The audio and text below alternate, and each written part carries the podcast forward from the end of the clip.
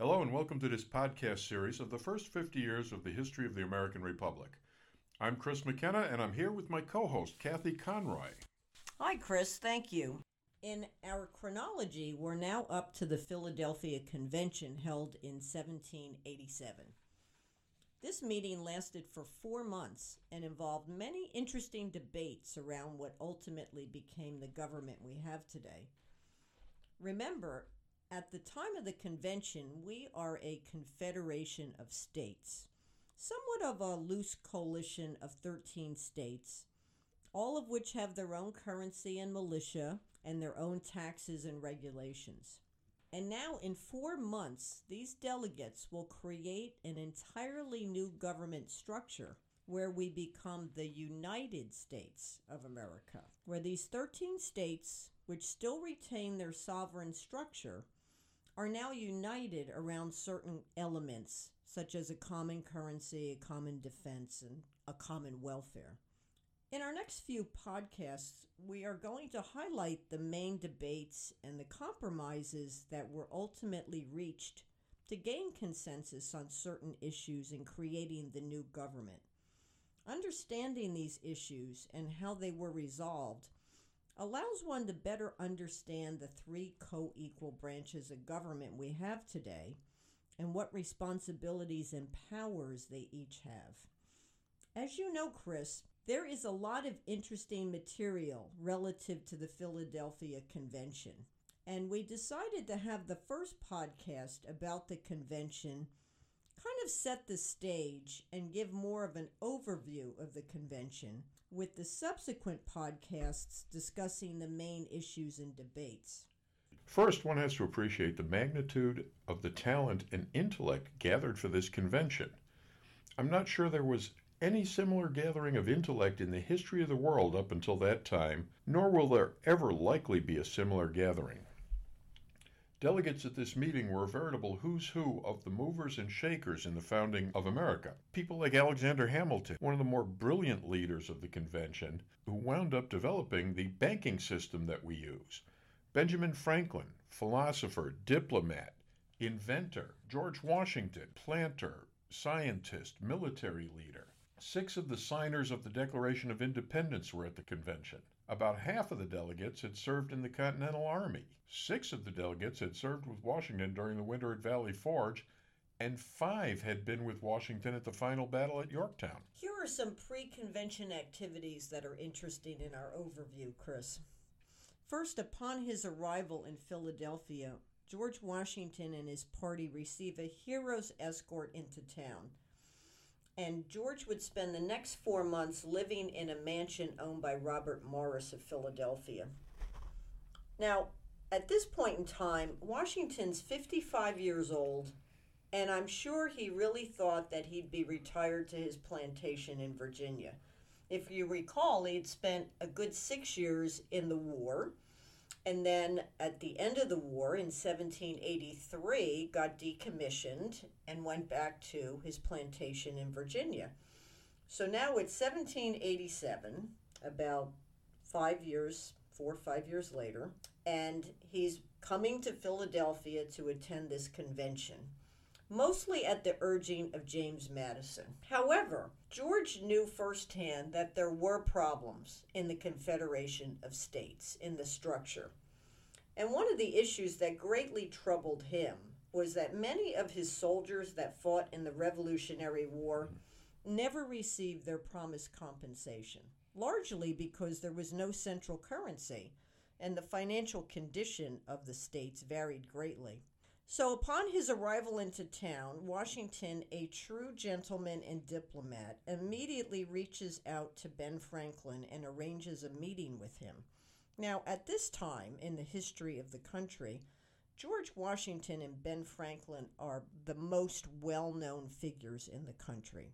Washington, for obvious reasons, he had won the battle against Great Britain in the war, and Franklin was just a revered philosopher, inventor, diplomat. If you recall, Franklin was living in Paris for some period of time during the Revolutionary War, and the French loved Franklin. And Franklin was the one who actually convinced the French to enter into an alliance with the United States against Great Britain and help us in the war, which was, I think, instrumental in the um, the states actually prevailing in the war, thanks to the help, the significant help provided by France. So, the year prior to the convention, Madison is very busy sketching out his ideas for a new government structure. Interestingly, prior to the convention, Franklin is actually busy with his delegates in Philadelphia talking about a Republican government and having discussion groups with them. The convention was scheduled to begin on May 14th. However, on that day, only the delegates from Pennsylvania and Virginia were present in Philadelphia, and a minimum of seven states was needed for the convention to begin. So, while they waited for the delegates from the other states to arrive, the Virginia and Pennsylvania delegation worked together and started to review Madison's draft for a new government structure, which ultimately became known as the Virginia Plan. Both the Virginia and the Pennsylvania delegates were the most prepared when the convention actually began. Eleven days after the convention was scheduled to begin, Friday, May 25th, delegates representing seven states had arrived in Philadelphia to officially begin the convention. Today, we might find this a bit unusual that people would show up 11 days late. But remember, the mode of travel and traveling conditions back then were primitive by today's standards. The only mode of transportation was horseback and carriage, roads weren't great, and many towns were separated by wilderness and any problems encountered during the journey, be it bad weather, an equipment problem, a medical problem, it could take days to get them rectified. So the convention begins. The first order of business of the convention was to elect a presiding officer, which everyone knew would be George Washington, elect a convention secretary, and to appoint a committee to draft the rules of the assembly. The rules of the assembly drafted by this committee were very interesting. Some highlights are Delegates would vote by state. Each state had one vote, and the majority of states had required a quorum to be present for their voting to count. So, however many delegates a state had, a majority of them would carry the state's vote. Nobody was to record any individual votes. And any delegate could request the convention to revisit an issue that may have previously been decided. These last two rules were critical in allowing delegates to freely change their mind if they were so inclined after hearing various debate points. Nothing discussed at the meeting was to be discussed outside of the meeting. No speaking to the press, no speaking to the public, not even speaking among themselves where they might be overheard. This was often referred to as the secrecy rule. And to ensure that the press couldn't snoop around the outside of the building, the windows were kept shut all during the Philadelphia summer. All delegates would rise when Washington, the presiding officer, entered the room and took his seat on the dais, and when he left the room at the end of the day. Although history tells us that a few delegates kept some very general notes about the meeting in their diaries, James Madison was the official note taker at the meeting, and they all agreed that his notes would not be made public until after the last one of the delegates to the convention died. Interestingly, the last delegate to the Philadelphia Convention was James Madison when he died at age 85.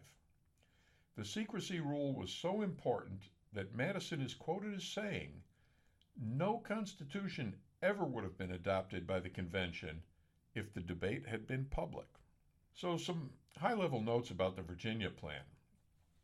Madison's initial plan for the restructure of the government, referred to as the Virginia Plan, differed from the current structure of the Confederation of States in that most of both of the legislative and judicial responsibilities were currently being executed by the Congress within the Confederation. The Virginia Plan began to divide these various responsibilities into different divisions or branches where some of the existing responsibilities would be moved out of the Congress and into this executive level branch as one way to cure the problem of the Confederation structure. The Virginia Plan proposed the need for some type of national overlay government to that of the existing 13 states, with this national or federal government performing certain functions common to and uniting the states, such as currency and national defense. The Virginia plan also proposed a bicameral Congress made up of a lower House of Representatives and a smaller, more elite Senate, whose members would serve as some sort of cross check to the lower house. However, each chamber, the House and the Senate, would be equal. Thus, both chambers had to agree on legislation. And the formula for representation of those two chambers would be proportional to population. And finally, the Virginia plan included a judiciary with upper and lower courts. Thus, the Virginia plan presented the outline of a government structure comprised of three distinct branches. Given the Virginia plan was a significant change to the existing structure of the Confederation, the number of delegates were concerned as to whether they had the authority from their state legislature to create a new government structure versus simply tweaking the existing Articles of Confederation. Nonetheless, enough of the delegates did not want to have this technical point derail their larger objective, that of sorting out how to fix the existing problems inherent in the Articles of Confederation. And the meeting not only carried on, but it lasted for a marathon four months. One of the most interesting elements of the convention, Chris, was that it was all about equal power. From the beginning of the convention, one of the biggest concerns among the delegates was what state or states were going to lose power if the existing government was to be restructured. This was especially a concern of the small states who feared that they would essentially get gobbled up by the bigger states. In fact, at the beginning of the convention, George Read from Delaware, who you might remember was referenced in one of our prior podcasts, Read was a no vote for independence, and his colleague was a yes vote. There were a total of three delegates from Delaware. The third delegate was not present at the meeting. He was the ill Caesar Rodney, and he was sent for to come to the meeting to cast his yes vote so that the majority of the delegates from Delaware would be voting yes for independence. This is the same George Read now who's at the Philadelphia Convention. And he steps up at the beginning of the convention and says that Delaware has told their delegates that they could not vote for any policy that would alter each state having equal representation. So, this opening salvo really sets the stage for all of the discussions that will follow and the debates, so much centered around power and who's going to get more of it and who's going to end up with less of it, perhaps in this restructuring of the government. And it was such an important issue that it was at the root of every major discussion and decision made in terms of structuring the Congress, how votes were apportioned among the House of Representatives and the Senate, and the limited powers to be given to this newly created federal government. A few fun facts about the convention. The delegates work six days a week Monday through Saturday from 10 a.m. to 4 p.m. There were open floor debates and there was a lot of committee work. Many committees were formed to debate certain issues and report back to the, the to the larger floor of delegates. At night, the delegates dined together and they socialized, which allowed them to form some new friendships. Most of them rented rooms at the few boarding houses in town. The prominent ladies in Philadelphia society would invite individuals for evening teas. George Washington attended many of these evening teas during the week, and he accepted invitations to attend concerts and plays. He also made the rounds eating supper with the various delegates. So the delegates spent a lot of time together, and the interpersonal relationships they developed really contributed to them taking the time to really understand each other's viewpoint, all because they were working for a common goal. In my opinion, there's no doubt that these interpersonal relationships were the glue that allowed them to build consensus and reach compromises that enabled a new government structure to be created. About five weeks into the convention, the delegates are at a stalemate regarding the formula for representation in this newly envisioned House of Representatives as proposed within the Virginia plan. And they take a break for a while to celebrate the 4th of July. Most of the delegates remained in Philadelphia because it would have just been too long of a trip to attempt to go home and then return. But a few who lived nearby actually left and went back to their own homes for a, few days. Now, at this point, Washington is beginning to seriously despair that this stalemate on the formula for representation in the House of Representatives is not going to be resolved, and that the convention is not going to succeed in ultimately fixing the problems of the existing government structure. This is how big of a challenge this was in devising a representation formula that all the states could agree to. And the convention literally was at an impasse at the time of the July 4th holiday. Well, for the 4th of July, the city of Philadelphia throws a big parade and many parties. The parties helped to lift the mood of the delegates. Everyone knew they needed to come up with a new system, but they just had not figured out how to do it yet. With a lot of debate and compromises, as we talk about in our next podcast, by the end of July, the delegates have created and agreed to the three fifths compromise, and by early September, all other compromises and trade offs on the structure and representation formula for the House of Representatives has been resolved. Also, during August and September, the delegates finished tackling exactly what powers would be retained in the Senate chamber that had historically been performed by the existing Congress, and what powers would be given to the new executive branch of government. One of the most difficult issues to be decided within the new executive branch was how to elect the president of this branch of government. We'll also discuss that in more detail in an upcoming podcast.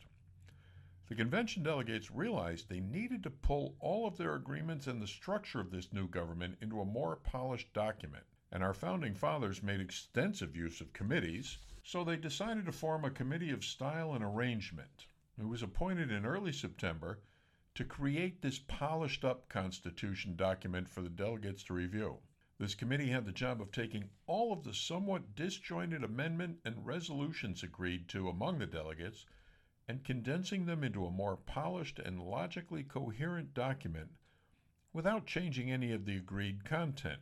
The committee accomplished this task in less than two weeks and produced a four page document that was presented to the convention on September 9th. The only other debate that arose at that time was whether a Bill of Individual Rights should be included in the new Constitution.